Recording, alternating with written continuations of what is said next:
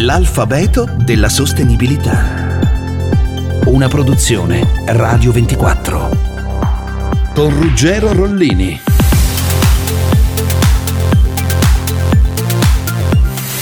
I come idrogeno verde. Primo elemento chimico della tavola periodica, l'idrogeno è il carburante iniziale delle stelle. Nell'universo il 92% di ciò che si conosce è formato da idrogeno sulla Terra è possibile produrlo impiegando energie rinnovabili, da qui l'aggettivo verde. Oh, l'idrogeno. Qualche anno fa se ne sentiva parlare come se fosse la panacea, lo strumento per risolvere tutti i nostri problemi ambientali. Non fraintendetemi, l'idrogeno sarà un ottimo alleato nella lotta alla crisi climatica. Però bisogna prima chiarire un paio di cose. Partiamo dalle basi.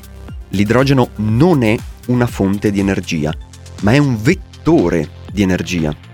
Funziona un po' come una batteria, è un modo che abbiamo per immagazzinare energia.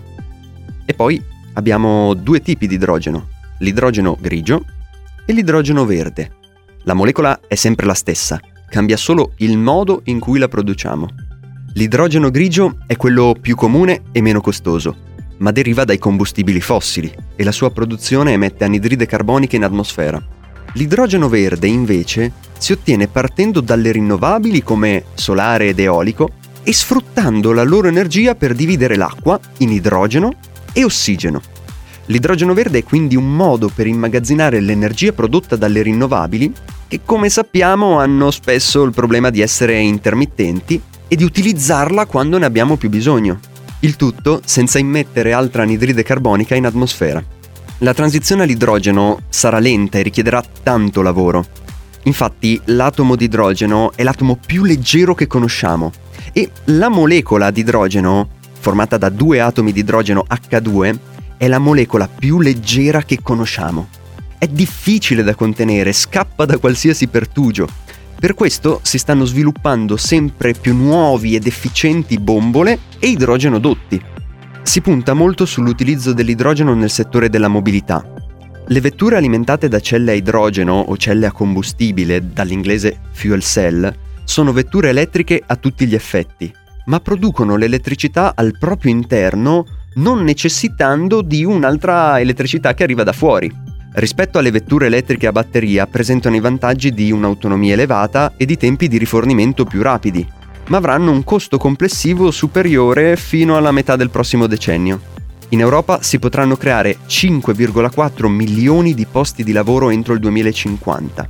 La Germania è il paese che ha investito di più a livello globale e prevede la circolazione sul proprio territorio di 1.800.000 vetture a idrogeno entro il 2030 contro le 290.000 italiane.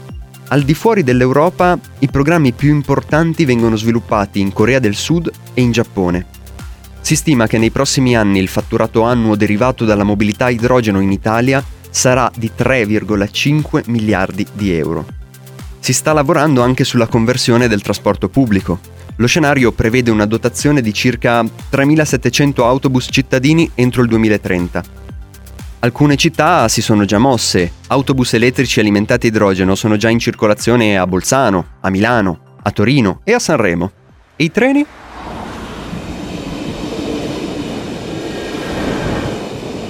Questo è il rumore discreto che produce il primo treno al mondo ad essere alimentato da celle a idrogeno, realizzato dal gruppo francese Alstom.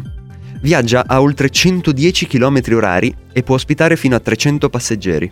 I vantaggi prodotti dall'idrogeno come vettore energetico sono numerosi, soprattutto per l'ambiente.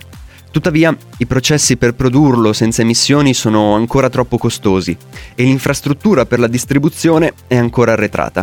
Gli investimenti risultano essere insufficienti.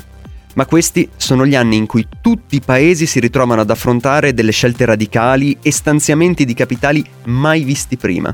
Dunque, la strada è tracciata. L'alfabeto della sostenibilità.